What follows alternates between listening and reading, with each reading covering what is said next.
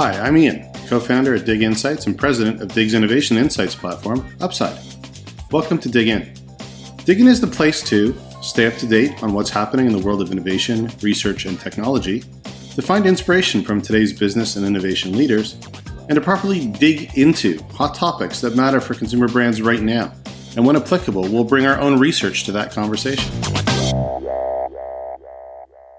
Welcome back to the Dig In podcast. Today we're talking to Adam Coffey. Adam Coffey is a board member, best-selling author, Forbes Business Council member, and an acclaimed guest speaker. He was named one of the most influential leaders by the Orange County Business Journal in 2018, 19, 2020, and 2021, and was named to the prestigious OC Top 50.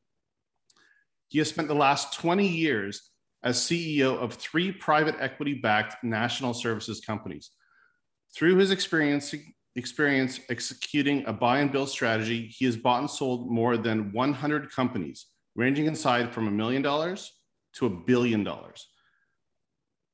Adam's first book, The Private Equity Playbook, was released in February 2019 and became an instant number one Amazon bestseller. His second book, The Exit Strategy Playbook, was released in September of 2021 and was also named the number one Amazon bestseller. Thanks so much for joining us today, Adam. Hey, Ian, glad to be here, and hello to all your listeners.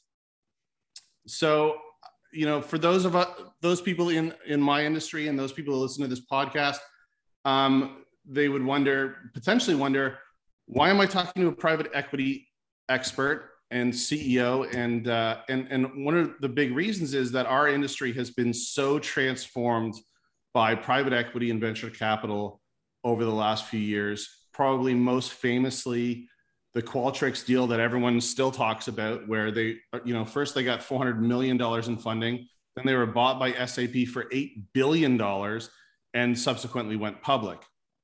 But what, what they may not know about is some of the other uh, big deals that have been going on. So Attest, uh, they've raised a total of 85 million. Uh, actually, 60 million of that was actually announced today. Uh, Suzy, 104 million dollars in total funding. Momentive, formerly known as SurveyMonkey, $1.1 billion. And Quantilope uh, has raised $40 million. And so this has been really transformative to our entire industry. And it's impacting everybody. And it's making it, you know, it's making it very difficult for uh, older, uh, more traditional companies to keep up on the tech side. It's definitely difficult for companies who are bootstrapped uh, to keep up with the level of spend and investment. And also, it's created a ton of merger and acquisition um, activity. And because of that, I thought you were the perfect person to talk to, not just about what was going on in my industry, but also just about private equity in general. And what I wanted to do was start with a few common misconceptions about private equity and get your thoughts about some of these things. So, I'm going to start with number one. This, this misconception that private equity is a win lose, where investors win and entrepreneurs and their employees lose.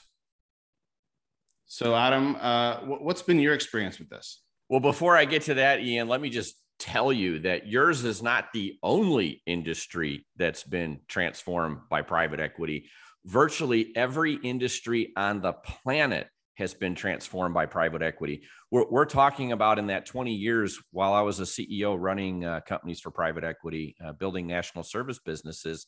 Uh, you know, the investments in private equity have gone from hundreds of billions to now more than 4.5 trillion, over 7 trillion if you include debt funds.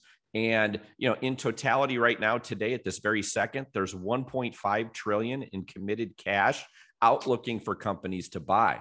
And so, because of that influx, massive influx of capital, um, you know, private equity has had to make all kinds of pivots to get into blue ocean and new industries that historically they had not played in. So, literally, you know, you're finding private equity in every industry on the planet. And in 2022, uh, it's estimated that more than 50% of all merger and acquisition activity on the planet is going to include private equity on one side of the table or both.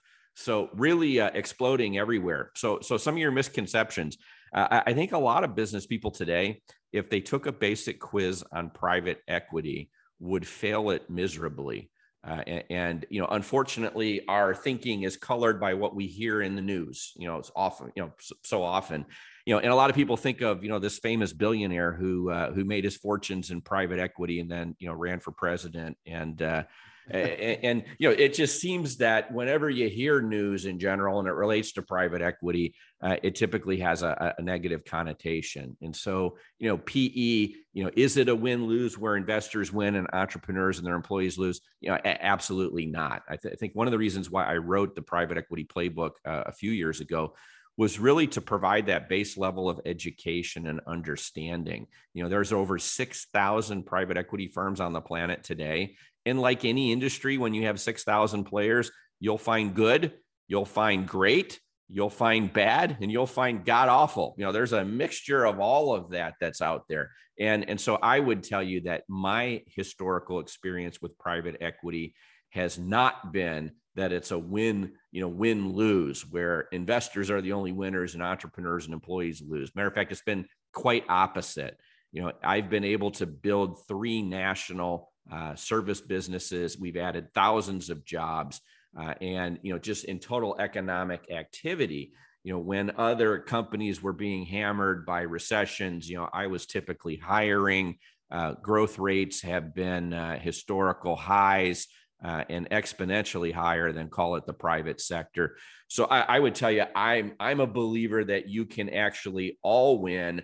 That I, as a CEO, can partner with a sophisticated investor like private equity, ride their coattails, uh, and and for a management team, uh, that means you know participating in those changes and control the transactions, generating generational wealth, uh, and at the same time, I can be a very good steward to employees. Uh, I was always known for having very strong employee-centered cultures um, where we tried very hard to make a difference in employee lives. You know, I can just think back to my last company, uh, CoolSys, and I, I, I go back to the beginning of the pandemic, and my private equity sponsor at the time put forth their own capital and helped us create a foundation whose sole purpose in life was to benefit the employees of the company who were impacted by COVID. So for people who who caught COVID or had a death of a loved one, you know, unfortunately, you know, or were somehow impacted, we actually started started a charitable foundation so that we could give money to the employees uh, in addition to the normal you know substance that we were providing to to employees so you know again I, I would tell you that yeah, there's good, there's bad, there's ugly in any industry. Um, but if you pick a good partner, certainly the the PE groups that I've partnered with over the years really really cared about employees, wanted to be good stewards to to the employees, to their limited partners, their investors, uh, and you could find that balance, which uh, unfortunately is is not the typical stereotype that you hear about when you think about private equity. That's great. I mean, you talk, for sure. You talked about the good, bad, and the ugly. You've, you know, you've you've been the CEO of, of three uh, PE backed companies, but over your career, you've bought and sold over a hundred companies where private equity has been on the other side of the table too. So I'm assuming you've seen everything. You've seen the good, the bad, and the ugly. Uh, I think I like to think I've seen quite a bit in 20 years. You, you know, I uh, in in all of those companies, uh, I ran them long enough to have multiple shareholder groups, uh, and, and, so you know, at, at, Wash Multifamily Laundry was a good example. I started with the family, you know, so the founding family, or, or excuse me, founding family was the owners of the firm. They hired me to be the first person from outside the family to run the business. Uh, I helped them transition to private equity, and then did a couple of flips with different uh, private equity groups in that one. So through the course of building these three companies, uh, my primary strategy, in addition to pumping up organic growth, was to also use a strategy known as buy and build. And so I would serve as the platform company backed by a private equity firm. I was a strategic buyer because I was a company buying other companies. And you know, I would do uh, upwards of 30 acquisitions, you know, while I was running a, a platform company. So I think I think my count was 34 at, at Wash, um, and I was up to uh, 21 at CoolSys by, by the time I left. So you know that there's 50 right there just in, in, those two, and and so we would be buying other companies. and then adding them call it to the to the empire you know in, integrating them making them part of the, the, the strategic empire that we were building and uh, and so as a result of that yeah I, I talk to entrepreneurs all all the time and i evaluate businesses all the time and, and if you've bought and sold a hundred you've probably looked at a thousand just based on the way that, that the typical metrics work and then every time i was in the market selling a company you know, I, I, would deal with, you know, call it a dozen to 30 private equity firms and, uh, and present, present the company as an opportunity, engage with investors. I've also done consulting. Uh, I'm an investor in private equity funds. Uh, I'm an advisor to others. And so I, you know, over a 20 year period, I've been exposed to literally hundreds of different private equity firms. And, uh, and I've, and I've seen those that I, I think are the best you know, and would love to partner with and enjoy partnering with. And then I've seen some that were that were a challenge and and and difficult. But you know, all in all, you know, they they uh, they are an industry, and so all all extremes are are present. So just a little bit of exposition there because you talked about being a platform company, and I think what's interesting is that is a that's a fairly unique strategy to private equity. So private equity will create will buy a company, make it the platform and they'll that company will then become a, a, strategic acquirer of other companies, even if it's private equity backed, correct? And those things will be bolted on or tucked into your company, and that's that's one of the ways of growing that company. Um, what you know, the, can you just talk really quickly for those people who may not be, you know, may not have read both your books, although I highly recommend that they do. Uh, the difference between a strategic acquirer and a financial acquirer? Sure, and, and, you know, let's let's back up a second because you touched on another important topic, which is you know what's the difference between private you know private equity and venture capital, and and what I'll tell you is uh, you know common misconception: venture capital is a form of private equity. So private equity is literally just a term that means you have private investors and that they are investing and aggregating money into funds. Um, it, you know they're limited partners. The private equity firms are the general partners. They manage you know, they manage pools of capital. The the segment that i work in uh, is generally called buyout funds. So private equity buyout funds you know their charter what they do is they seek out mature companies. So this isn't venture capital startups. This is established companies with a track record of revenue and earnings growth. Um, you know, typically when when I had gotten involved in companies, uh, in all three cases, those companies had at least a 40 year history of being in existence and had gone through different gyrations of ownership, you know, during the, the, those histories. But private equity comes in many flavors. There are buyout funds, which buy mature established companies. That's where I play, is kind of in the private equity buyout fund world. And then you have venture capital. Venture capital, also a form of private equity and those are you know made famous you know by the TV shows that that, that you see and and uh, you know it, it's while it's the sexiest it's not the largest uh, form of private equity I- investment. And then thirdly um, there's there's uh, uh, debt funds. So people who put in pools of capital that then become kind of the mezzanine debt holders you know and or uh, potentially also part of the senior structure. Uh, and that's a huge portion of private equity as well. So I, I think you'll find that uh, you know buyout funds are a huge portion, debt funds are a huge portion. Venture capital uh, capital is a fairly small piece and growing. So when I when I think about just kind of private equity in general, that's how it's it's uh, it's different flavors of ice cream are, if you will, and there's nuances to all of that. So uh, it's not just vanilla and chocolate. You know, there is uh, Baskin Robbins, 31 different flavors. But you know, in in speaking in terms of broad brushstrokes, that's kind of kind of what the big buckets of private private equity is. Now, you talked about financial buyers versus strategic. So, first thing to remember is forget who owns either. Um, it doesn't matter how a company is capitalized or who the owner is. It may be the public markets, it may be private markets, it may be a PE firm, maybe a family. But simply when it's one company buying another company, then that is a strategic deal where a, a company is a strategic acquirer, but you know, company buying a company. And uh, and and so when that happens, the uh, target that's being uh, acquired joins and becomes a part of the larger strategic. And, and again, it, it, may have private funding or, or private equity behind it.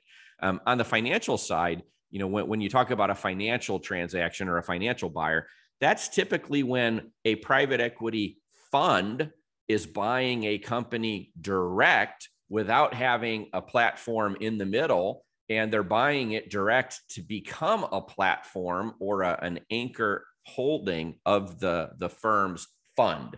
You know so uh, you know it's a nuance um, but it's an important one. And what, what you'll always find with private equity is there are a bunch of little nuanced differences uh, between how all of this works and is structured. And so again my basic premise was write books that would be essentially 21 years worth of ceo cliff notes to help the common entrepreneur the common um, fortune 500 business professional really get a base understanding of what private equity is, how it works, how it's structured, and how it functions, primarily because it's become 50% of all M&A activity on the planet and it's such a black hole and there's such a lack of understanding that that I, I felt it was needed to just provide some basic education.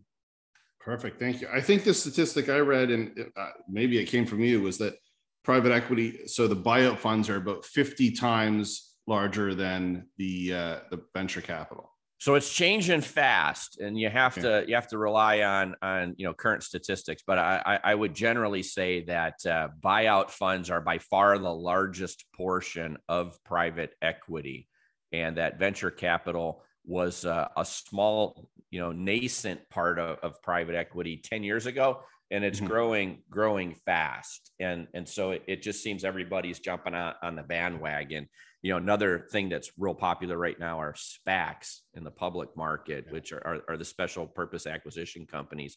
And i'm seeing private equity firms you know now create spacs as well. So a lot of different flavors of ice cream. Definitely seeing a, a large uptick in venture capital funds. And I, I don't have latest statistics in front of me but i'm i'm sure it's much larger than it has been you know over the past 10 years. But uh, still buyout funds kind of remain the king and then debt debt funds being a, a totally separate category, but they're uh, uh, you know kind of approaching fifty percent of total private equity uh, under management right now. Perfect. So let's let's talk about another common misconception. Another common misconception. I think there's a lot of fear, and you know, you talk about the importance of being open in your book. You, you talk about the importance of you look if you're if you're looking for equity, you need to talk to your employees and let them know what you know that you're doing it because it's not necessarily it's not a bad thing and it's not shouldn't be a scary thing and they shouldn't necessarily be worried. You're trying to grow the company and if you know in the in the case of uh, if you become a platform company it can be very exciting. I mean that's what you've been doing for for a long time. So uh, another common misconception is that the first job of private equity is to replace senior management. You, you know there's this this story out there um, that you sell a company to private equity, the first thing you come come is uh, come in and clean house and and fire all the senior management and bring in outside people. So that that uh, you know, sir, again, it, it's one of the myths of of private equity. It does happen, but it happens for a reason. You know, generally speaking, private equity does not bring management to the table. They're they're financial investors who are backing an existing management team and in the case of a buyout fund, it's a mature company that's been around for a, a, a long time, and uh, and it has a track record of uh, of producing revenue and growth and, and earnings. But it's something that people miss, and and I really try to point that out in the private equity playbook, and, and that's the fact that you know a company that's growing at ten percent a year, if you if you use the old financial law of seventy two or rule of seventy two you know if you're growing at 10% a year or getting a 10% return it takes seven years to double in size. Well that kind of growth rate is not going to get private equity where it needs to be. In order to get the private equity style returns that they have been producing for decades now a company needs to be growing at a 30 plus percent compound annual growth rate and it needs to hit those numbers year after year after year. If it does that and it can do that then a company will double in size in 2.87 years. I'm, I'm, pulling that number out of the air if I'm remembering my calculator math right. And it'll it'll it'll actually be five times larger in just under five years. Uh, and, and so those are the growth rates that are required. And I think what happens to a lot of founders or family owned businesses that transition to private equity is that they were content growing at, you know, call it their eight to 10% a year. And they really have no story or conscious idea in their head that's going to take them to a 30% growth rate. And so if they get out of the gate slow, if they're unable to bend the growth curve, and uh, and and can't increase and ramp up significantly. And I got to tell you, in the three companies that that I've run, I was able to do that. I was able to bend the curve, take something that's growing at less than 10% and grow at 30%. And that's the level that's required. But if you can't get there, keep in mind private equity funds exist for about 10 years and the typical hold period is 5 years. So they've got 5 years to generate a 3 times multiple of invested capital or better. That's kind of their typical benchmark for, for most firms. And in order to do that, if you can't bend the curve as a, a founder or a, a family that's transitioned, you're going to get help. And, and help means if you're a financial guy, you know, and a financial backer means I'm going to bring in a new leadership team, you know, someone that can get the job done. And so what I think happens is people have, you know, uh, they go into this with a misconception about what kind of actual growth rates and returns are required. And if they get out of the gate slow, they're going to get help. And that's why I wrote the books was so that people could understand you're getting ready to step out on the ice of a professional hockey game here. And, and you've been playing Pee Wee. And the rink didn't get any bigger and the nets didn't get any bigger, but the speed at which those players can skate and cover the length of the ice is uh, is dramatically increased. You know, a lot of college athletes talk about you know how fast the pro game is in comparison and that's what you're going to find you are dealing with the world's most sophisticated business investors they're backing you but if you can't get the job done you're going down in the minor leagues and someone else is coming in to run that business so a slight detour here because you know you talk about bending the growth curve and i thought you know one of the the really one of the, one of my favorite parts of your your second book the exit strategy playbook was you when you actually just broke it down into some really nice high level um, buckets for that. So you, which you called uh, growth levers. So organic growth, margin expansion, buy and build. Um, you know, working with consultants, and I think you know I've read a ton of strategy books. I think most people have. Um, these aren't necessarily new concepts, but I like the way that you just group them together. So so uh, uh, you know simply in your book and really laid it out really easily and i think you know you talked you know in your book you talk about a lot of that growth that you've been able to bend the curve. It isn't just about buy and build. Uh, it's also been a lot of organic growth. And so that's the type of thing that you need to consider as well if you're you know if you're purchased or you take funding for private equity. And uh, and also that they will potentially help you with. Yeah. So, so one of the benefits of working with private equity is the um, uh, the relationships that they have with the lender universe. They can get you know access to capital for you, the business owner, that you cannot get on your own. You know, simply just not available to you as a small business owner. Even if you're a large business, often it's not available at the same type of rates or with the same level of uh, of financing. And so private equity can bring a lot of uh, not not just capital, but then relationships with world class consulting firms who may not be experts in your business, but they can generically help you attack any kind of problem that you might face and and use and bring best practices from a number of industries and a number of different companies that can really help you amplify growth. So when, when i think about bending the curve keep in mind that buyout funds buy established companies. And again all three companies that i ran had been around for 40 years. So a company that's been around for 40 years probably isn't growing at 30% a year when I get there, let me tell you, because uh, it's, it's, you know, if you go from $1 earnings to two, that's 100% growth. You may find that in the world of VC and startup, but you're not going to find that in, in the world of buyout funds. So there is an organic growth compo- component in order whenever the private equity firm is going to leave and sell that company back into the open market um, you know, you can't just be a buy and build. You can't just be doing mergers and acquisitions. You, you have to have sustainable organic growth. and you have to have uh, you know margin improvement. You have to have all of these levers of growth present in order to get an outsized multiple on exit. So what I like to think about is, you know, I, have been able to go into companies, and first of all, if you're growing organically at 30%, God bless you. Uh, especially if you're in a buyout fund category and been around for a while, because you're already home free. Uh, and now it's how can you take 30 and make it 50%? But if you're at 8, 10%, generally what I can find is, you know, first of all, there's organic growth. So I can sell more of the same thing to new people or the same people, or I can get additional price. You know, I can also improve the margin profile of, of whatever it is I'm already selling today. You know, all of those things yield organic growth. So generally speaking, I can get organic growth from low single digits up to high single digits. I'll add in a few points of margin improvement. And now I'm in the teens and and that's a healthy growth rate but again i got to get to 30% so i personally am looking for fragmented industries where there are a lot of players a lot of small players and a lot of opportunities to uh, to go out and start acquiring companies and it's the combination of organic growth you know margin improvement price increasing all of those levers that deal with the organic side of the business amped up with buy and build which then gets me to a sustainable growth rate.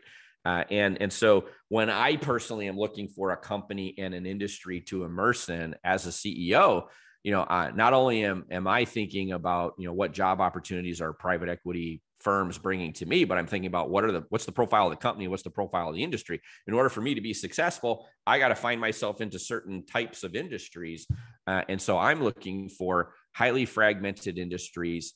Um, you know, good example, CoolSys, the last company that I, I was running you know, there were 4,500 small mom and pop refrigeration service companies and, and commercial HVAC service companies out there. When there's that many, and I, I bought 21, you know, in a five year run, you know, it, it's boy, there's still 4,479 left for me to, to, to buy. So, you know, it's like the buy and build is going to be a strategy that can be played out in that industry for decades uh, and you won't run out. But I have been in other industries where there were only a few hundred players. And after about a 10 year run, you know, buy and build was kind of done in that industry because their uh, Pac-Man bought, you know, all the dots on the screen were eaten up and there wasn't any new screen coming. So, you know, it, it uh, you know, an entrepreneur, uh, a CEO, you know has to be mindful of what the profiles are of the of the companies they're building the industries they're running but generally speaking there's a combination of organic growth which includes price volume and margin and then it's amplified with mergers and acquisitions in, in, in, in a fragmented industry where that's going to go on for years uh, wall street doesn't care how you're doing it they're just looking at that growth rate and saying wow that's a sustainable growth rate therefore as an investor i reward a company like that with an outsized multiple because it's I'm buying future earnings at a discounted rate to today's earnings, and you know it, it's a it's a nice investment with a nice return. That's interesting. I think that potentially talks a little bit to why you know, as you mentioned, private equity, fifty percent of total M and A deals, um, but incredibly transformative to all categories right now. Um, but it's really intensified and heated up in the market research and res tech categories particularly over the last few years, you know, sort of even just right before COVID, but throughout COVID, uh, throughout the pandemic, it's continued. And I think there's a couple of underlying drivers for that. One is, um, you know, we had a, a, few big, very established players like the Ipsoses and Kantars um, who bought up a lot of smaller consultancies more on the service side. And then the res tech side, a lot of it was, of its funding was coming from venture capital, actually, but also from buyout funds you know that proliferated into from you know a few a handful of small res tech players to the last time i checked on my friend mike stevens uh, website that tracks this over 900 uh, res tech platforms out there so i think we've sort of been in this proliferation and fragmentation fragmentation stage a lot of the growth of the new up and coming companies has been driven by private equity. I'd actually say the majority of it has probably more than 50% in our industry. And now, um, at this point, it's beginning to consolidate. Like we're beginning to see the actual uh, acquisition, strategic acquisition heat up now as well. Because those private equity backed platform players are looking for buy and build strategies. So I think you know that might talk a little bit to what's going on in, in our category. And what you'll find too is then is as an industry consolidates, the uh, you know the, the the the companies that are within it still seeking that 30% growth rate are going to start making strategic pivots. Okay, if I deal with data in a certain industry, what's kind of an adjacency where my expertise is still valid, but it's new blue ocean for me, you know, for the company that I'm running. And so maybe now it's sports data. I'm just using some, right. you know, wild analogy, but you, you know, certainly it's there are strategic pivots to any company in any industry. And as you get saturation in a given market or industry, you start looking for some strategic pivots. You know, part of that proliferation of growth also comes from the fact that since Sarbanes Oxley, you know, since the the, the great financial, you know, meltdown of 0809, you know, you, you it's it's hard to go public. It's hard to be public. Now you throw in all of the activist shareholders on a public company. I mean, any company, I don't care who you are, if you're public, you've got activist shareholders who are, are, are creating disruption you know in your world it's just it's hard to go public it's expensive to be public and you have to deal with a lot of headaches and so private is uh, is a very attractive place to be. And as long as private equity is able to generate outsized returns for shareholders, you know, for their limited partners, which they have, private equity will continue to grow and money will continue to come into it. And, and it has. And, you know, just when I when I wrote the first book, you know, it came out in 19, so I wrote it in 18. At that time, you had around 3.5 trillion, 3.4 trillion in uh, assets under management in private equity. Today, you're over 4.5 trillion, and it just the number keeps on on growing. So money is flooding the asset class known as private equity or alternative investing, and that's also why you're seeing now huge increases in VC funds because uh, hey, I'm getting all this money, I got to put it to work somewhere. There's a limit to how much money can go into a buyout fund you know, just simply when you think about, okay, you're seeing it for the first time in your industry over the last four or five years, but there are other industries where private equity's been for 20 or 30 years. And so it's constantly doing pivots, looking for new industries, new opportunities. And, you know, as that continues to proliferate with the money coming in, looking for outsized returns that are beating the stock market, um, it, it's becoming, you know, it, it's a, it's getting to be very complicated space. Prices are going up, values you know, and valuations being paid for companies are at record highs today, which is uh, which is a great thing. If you're a, a business owner or a founder, you know, and you're potentially thinking about exiting, you know, multiples are very high right now. A lot of competition. Yeah, and you you touched on this a little bit, but you know, going going to hit another misconception here. You touched on this a little bit.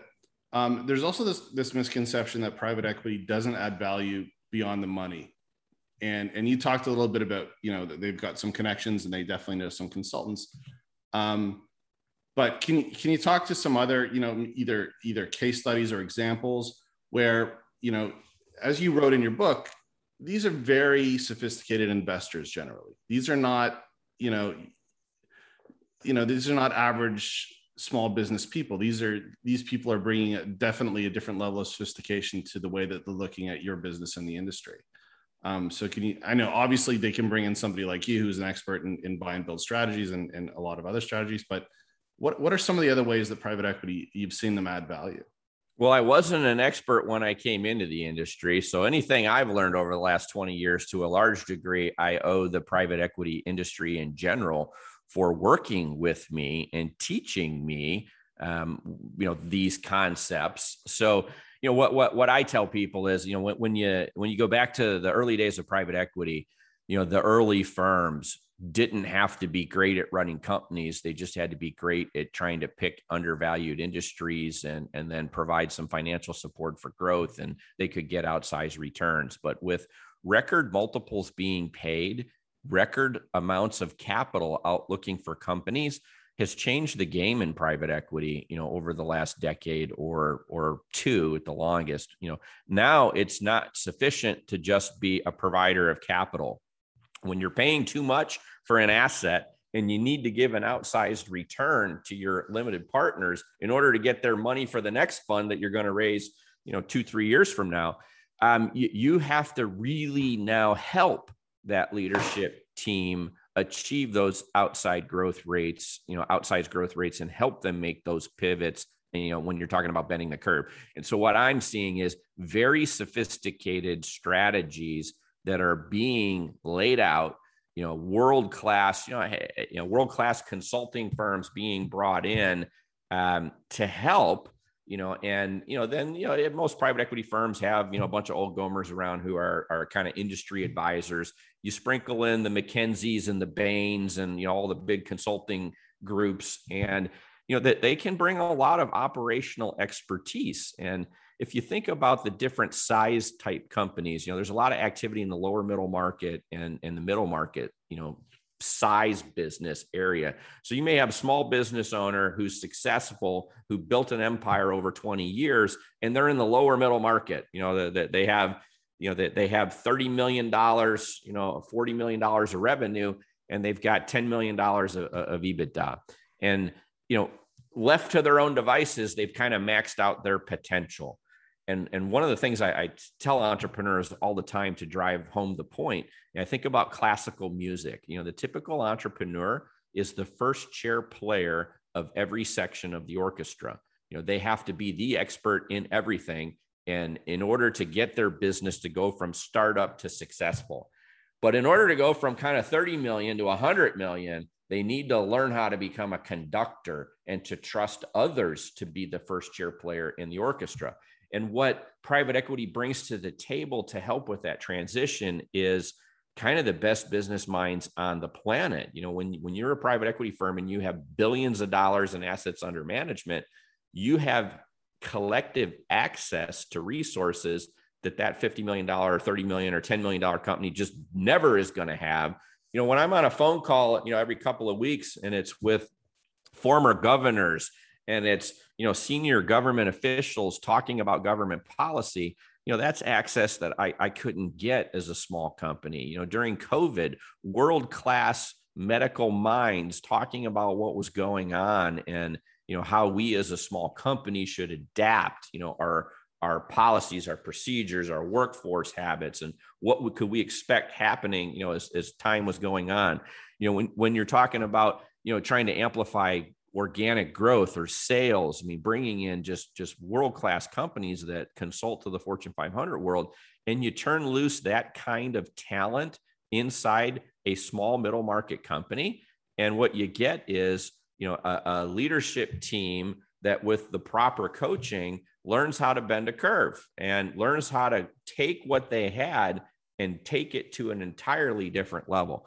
And, and so I, I, I personally have have enjoyed that. I, I, know as a as a younger guy, as a CEO, you know, I always thought of consultants as uh, you know, if you can't if you can't do, then you teach or you consult. And you know, you're the arrogant guy who knows everything.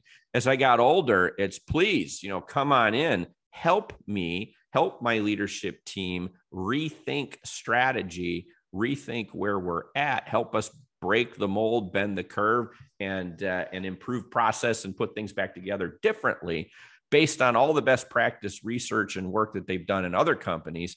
Um, and, and it really is helpful. And and not only that, but it's also friendly because it's a below the line expense, one time expense. So um, I've I've really loved that aspect as I've gotten older and matured just the the the value added resources private equity can bring to a small company are uh, are definitely an outsized advantage if used properly and if again the leadership team understands what the game is and knows what what what the the rules are you know then then they can adapt and thrive and people who who who don't do get replaced and then their experience is private equity sucks it's bad you know i did it once it was horrible maybe they weren't prepared. Right.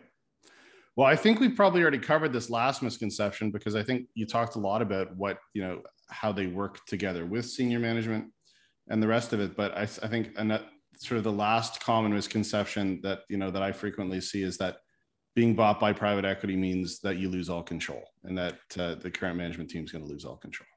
Technically, that's an accurate statement because a private equity buyout fund must buy 51% of the company. They need to have a controlling stake, um, you know, in yeah, there are some who will take minority stakes, but the vast majority of buyout funds are just that. They're buyout funds. They have to, in order to put the capital to work that they're going to deploy, which is not their money, it's limited partners' money that's contributed, they need to have control.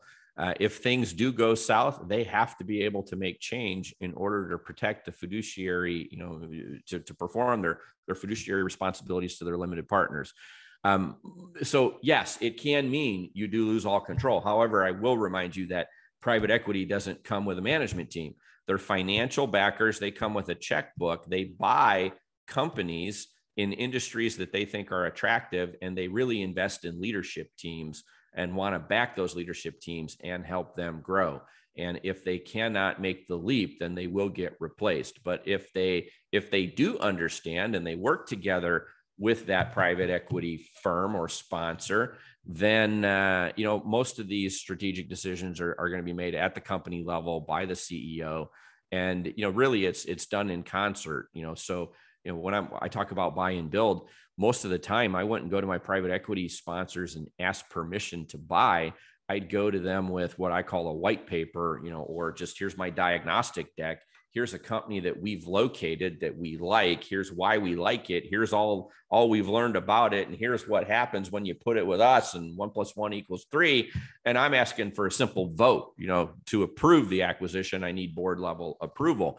And on a bigger deal where I know I'm going to need more financing or it's transformative, it's not up the middle of the fairway. It's like uh, it's an eagle, you know, on a par five, you know, and I'm going to need a lot of money and it's big and transformative. Well, then I know that as a as a CEO, I need to have my sponsor in early working with me on diligence and and getting educated on the opportunity along the way. I can't just spring a white paper or diagnostic deck at the end say approve this and oh by the way it's a hundred million dollar acquisition you know on my 500 million dollar company you know and uh, and expect that it's going to get approved. You know there's going to be a million questions. So i think private equity leadership teams have to learn how to work with private equity within the confines of private equity kind of learn about governance and how it works.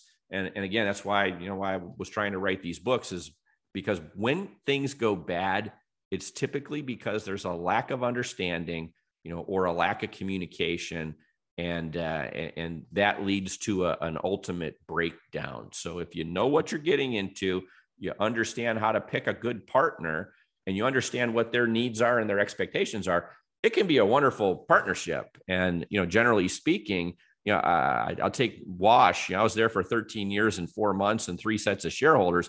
I would tell you the opposite. The hardest damn thing for a private equity CEO to do is get out you know not not not to stay in. If you're doing your job you're going to stay in. Problem is when you're selling from one firm to another it's like they want a huge rollover and you know adam you got to stay and and take us to the next level. And it's like boy sometimes it's hard to get out you know rather than hard to stay in.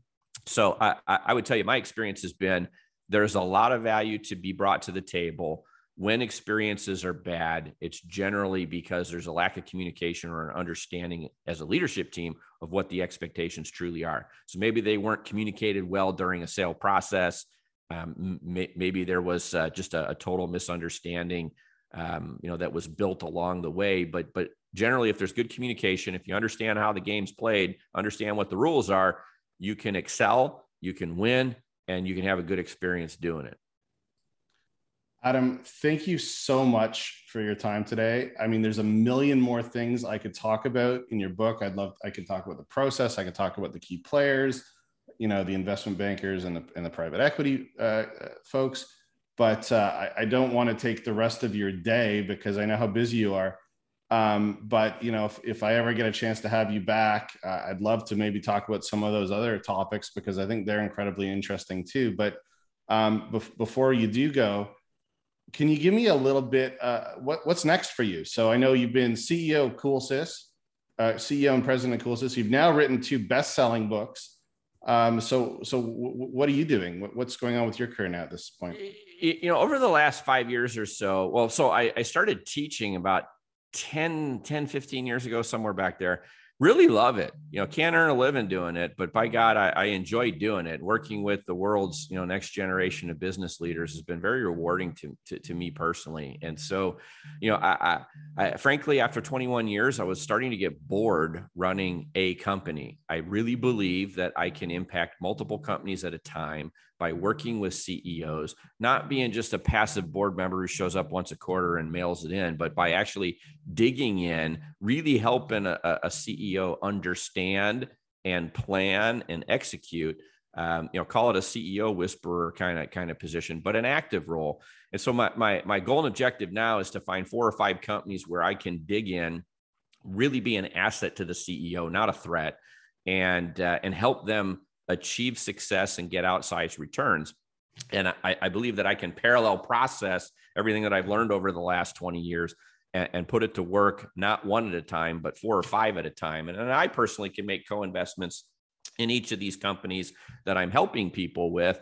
And uh, it's a new challenge, call it. So after 21 years of a single contributor CEO running a company, I want to be a guy who helps four or five people at a time, you know, simultaneously, and, and helps add value, you know, at a at a larger scale. And so I think I think for me, you know, continuing to teach, um, you know, not, now working on you know some uh, a, a, course for executive MBA type level um, uh, candidates based on my two books, you know, about private equity, about exits, about venture capital, about entrepreneurship and uh, and start actually teaching that. So teaching uh, more more writing, more books, but then now also working to impact multiple companies at a time through through active board roles. That's what's next for me. Amazing. And so if people want to find out more about you, easy to find your books on Amazon as they're bestsellers. And and again, I couldn't recommend them highly enough. Uh, they can find you on LinkedIn. Anywhere else they should look for you? Uh, I have a personal website. It's Adam E Coffey, C O F F E Y dot com. You can uh, find me there as well. And uh, hey, I love hearing from people. I really, really do. People reach out, reach out to me on LinkedIn every day, and uh, it's fun engaging with the world. Just don't try to sell me something. I'm not running a company anymore, and so you know, mama's got the checkbook and, you know, daddy doesn't have it anymore. So it, it's, uh, you know, what can I tell you? Um, I love hearing from, from readers and, and people who've got questions. The exit strategy playbook came as a direct result of a bunch of questions I was getting from people who read the first book, the private equity playbook. And so I answered their questions by writing book two. And uh, I'm sure that uh, actually I'm already working on book three. So you know, it's going to be fun. You know, I love hearing from people around the globe and uh, spend as much time as, as I can, you know, answering people's questions and, uh, and appreciate their interest in, in my work. So it's been fun. Thanks, Adam. Thanks so much for your time. Talk soon. Thanks, Ian. Thank you to your listeners. Thanks for joining us for this week's episode of Dig In. If you want more information about Dig Insights or Upside, please check us out on LinkedIn or at our websites at diginsights.com or upside.com. If you have any ideas for future episodes or would like to be a guest, please feel free to direct message me through the LinkedIn app.